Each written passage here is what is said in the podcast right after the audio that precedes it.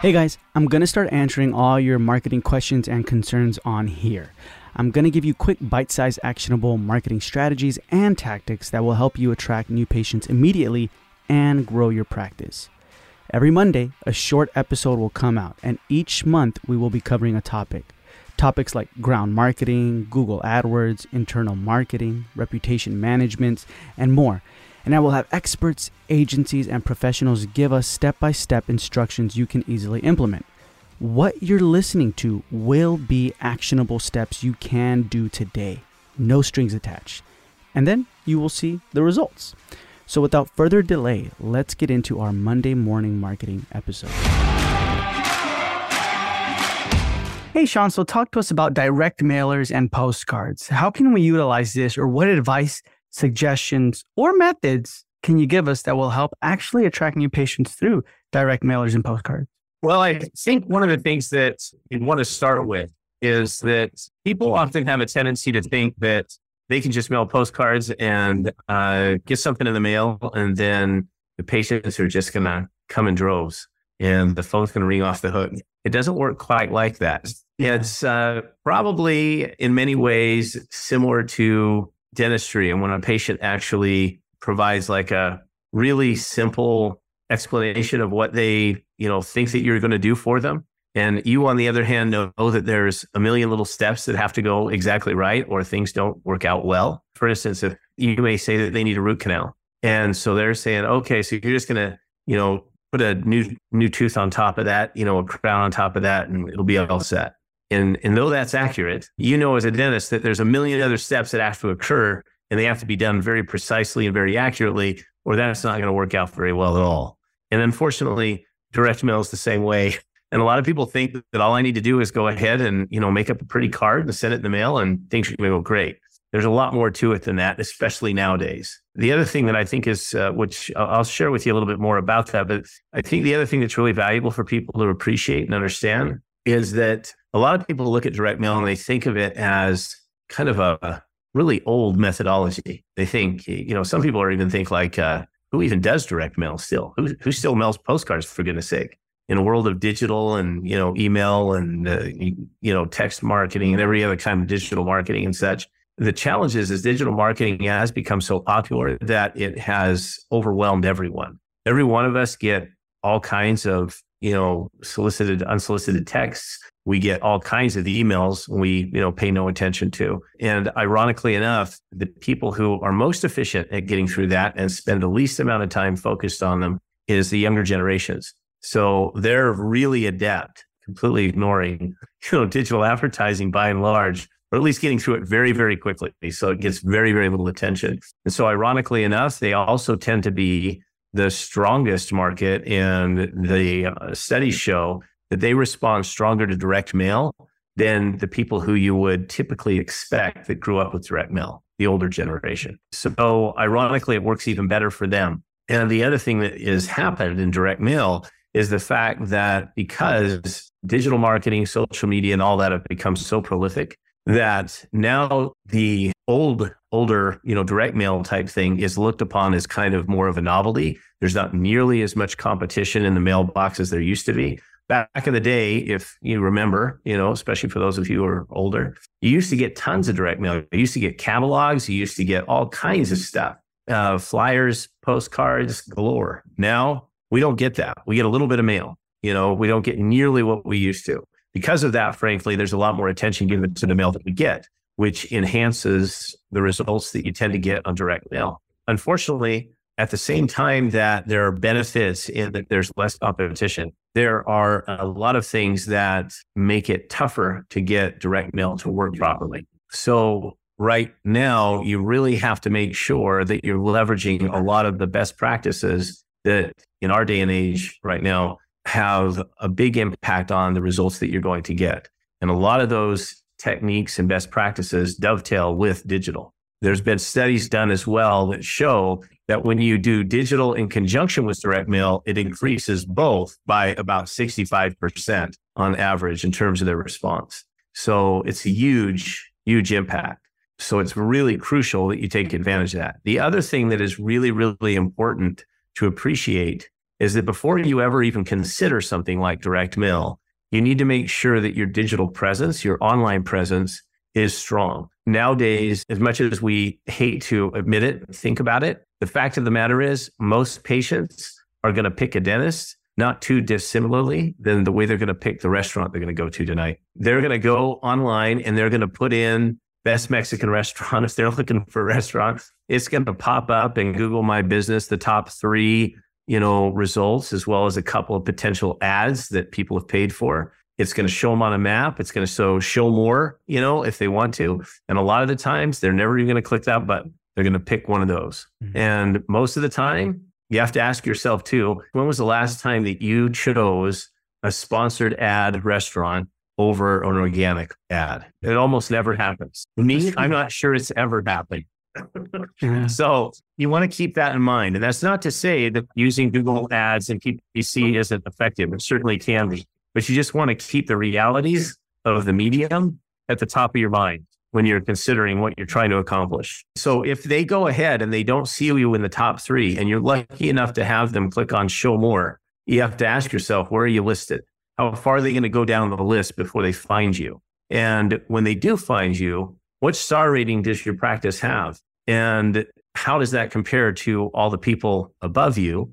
And even more importantly, they're both really important, as you can imagine. But even more importantly, is how many reviews do you have? Ironically enough, too, most people would assume that five star rating is the best rating. It isn't. When you have a five star rating, people assume you're lying. They assume that somehow you're working the system. And there's been a whole lot of studies done on this. So actually, believe it or not, the very, very best rating is 4.9. That's actually what you want. A mm-hmm. five star, I wouldn't try to get it down to 4.9, but just keep in mind that if you're not at five star, it's not bad.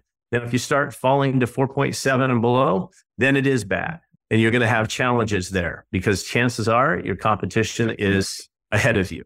And if that's the case, there's a darn good chance they're going to select them instead of you. So I tell people, even when they call us and want to do postcards, the first thing that we do is an analysis on their online presence. And there's six primary points that we review. And if they aren't in a good situation with those on with, with the online presence, then frankly, we tell them we need to work on that first and get that in place. Or at least if they're close, we can be on track to get that in place before cards hit homes. Because otherwise, they're frankly going to be paying the advertising bill for their competition. Because what ends up happening is now I send out a postcard it gets into the homes. The people are interested. They're like, yeah, my last experience with my dentist wasn't so great. You know, my tooth hurts, whatever it is that motivates them to call. They then go ahead, go online, and they check out your practice. And now all of a sudden you're competing with everybody else around you. And if you don't look like a good, solid choice, you don't have to be number one, but you have to look like a good choice. And if you don't, there's a very high probability that they're going to call someone else just like you would do the same thing if you were picking a good Mexican restaurant. Mm-hmm. So different. You gotcha. might look at an ad from somebody, it's great, but you see that these others are rated, have twice the reviews and they're rated higher. Where are you going to go? You know, mm-hmm. that's yeah. what happens. No, that's true. That's so, true. So then all this kind of falls into the best practices for having direct mailers and postcards to be effective. It does. And and mm-hmm. the challenge is is this is unfortunately, and I'm not trying to, you know, cast stones at anyone, but unfortunately, there's a million people out there that are happy to mail a postcard for you. So mm-hmm. you have to really pay attention to who you choose as a partner to help you with that. If they're not paying attention to these things, they're not asking about them, they're not talking to you about them beforehand, you likely should be choosing someone else because mm. just getting a postcard in the mail is not the recipe for success. There's a lot of variables that are going to have a big impact. And if they're not paying attention to these most basic type things at the beginning, they're not going to be paying attention to a lot of the other things that are really important as well. And hmm. so, one of the things that I would share with your audience, and I don't do this to, you know, even sell them on our, you know, on our service, but we've put together an intensely valuable resource, which we keep, uh, you know, current and active uh, and updated all the time. Um, as a matter of fact, we even put the date it was last updated on this comparative analysis of all the top companies out there that people choose for uh, direct mail for dentists, because you can spend a tremendous amount of time trying to figure out who's the best. And most of the time, most dentists do is throw up their hands after talking to a few people and just say, you know, hey man, I just got to get this done. And, you know, so then they just find themselves going with whoever gave them the best sales pitch. And unfortunately, the best sales pitch rarely connects with the best provided, you know, provided service that's going to get you the best result. And so it's really worth your time but we understand that doctors don't have the time to do it, or even their, uh, you know, practice administrator or office manager. So consequently, we put this together and we maintain it so that they can take a look at it. So if you go to like dentalmarketing.net and you go to the pricing page, frankly, most people that do what we do don't even have a pricing page because they won't tell you pricing until they've talked to you. We actually, it's the first thing we talk about and we put it right there in front of everyone. And by the way, this isn't, you know, us stacking the deck. We did the same thing that you would have done. We went online and we put best dental postcard companies. It's not high tech from that standpoint. We get the list of who the people are that are most prominent, and that's who's on the list. And you can look on there and you can see all the uh, you know people that people are using and how they compare with each other, which saves you a tremendous amount of time. We found over doing this for 15 years that uh, there are a long list of a number of things that are crucially important to get you the best results. And so consequently, those are the things that we rate all those companies on. So you can see how they compare with all those variables that we found have that, you know, impact on your ROI. We also feel like it's super, super important that you pay attention to ROI, return on investment. Frankly, I don't care whether you do digital, social, postcards, the receipt on the back of the grocery, you know, receipt you get, whatever you do, it doesn't matter. You shouldn't be doing anything if you're not tracking the ROI. If you're not, you just can't tell where your money is best spent. And inevitably, it's likely going to be spent poorly. It's okay, not going to get you okay. the results you're looking for. I know at the beginning you kind of mentioned something about the younger generation. Can you give us like a real quick, what's the age on that? Like, is it 19 to like 30 that are now looking at postcards or that you've witnessed the data shows? Yeah, anybody who's on their own, frankly. So, mm-hmm. you know, the millennials, Generation X, the different, you know, whatever the, you know, the different, these different generations, all those younger generations that most people think of intuitively, they think, oh, well, these people don't pay any attention to direct mail. You know, it's the older crowd that does. And what the studies have borne out is that's actually just not accurate. Ironically enough, because they didn't grow up with it, it's a novelty to them.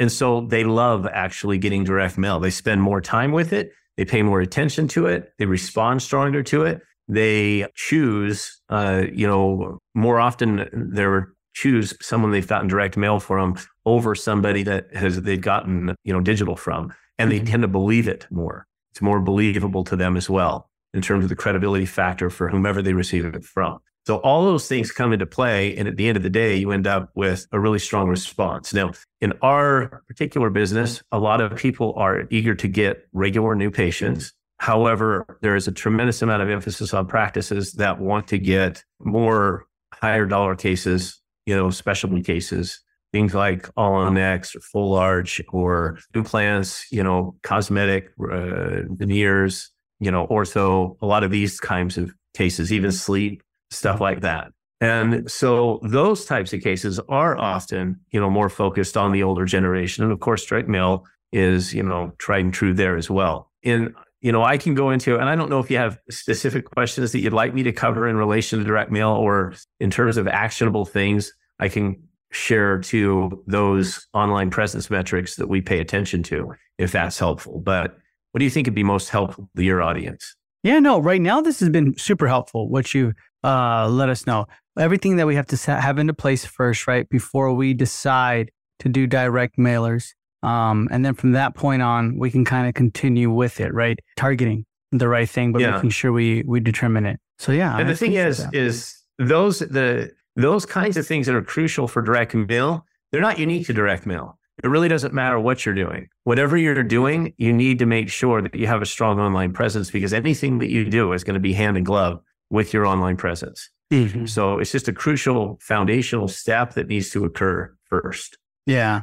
Awesome, Shawn. I appreciate your time. And if anyone has further questions, you can definitely find them on the Dental Marketer Society Facebook group, or where can they reach out to you directly? Um, well, they can go right to our website, like we're mentioning, the dentalmarketing.net. That provides a lot of insight and answers a lot of questions. And of course, they can contact us.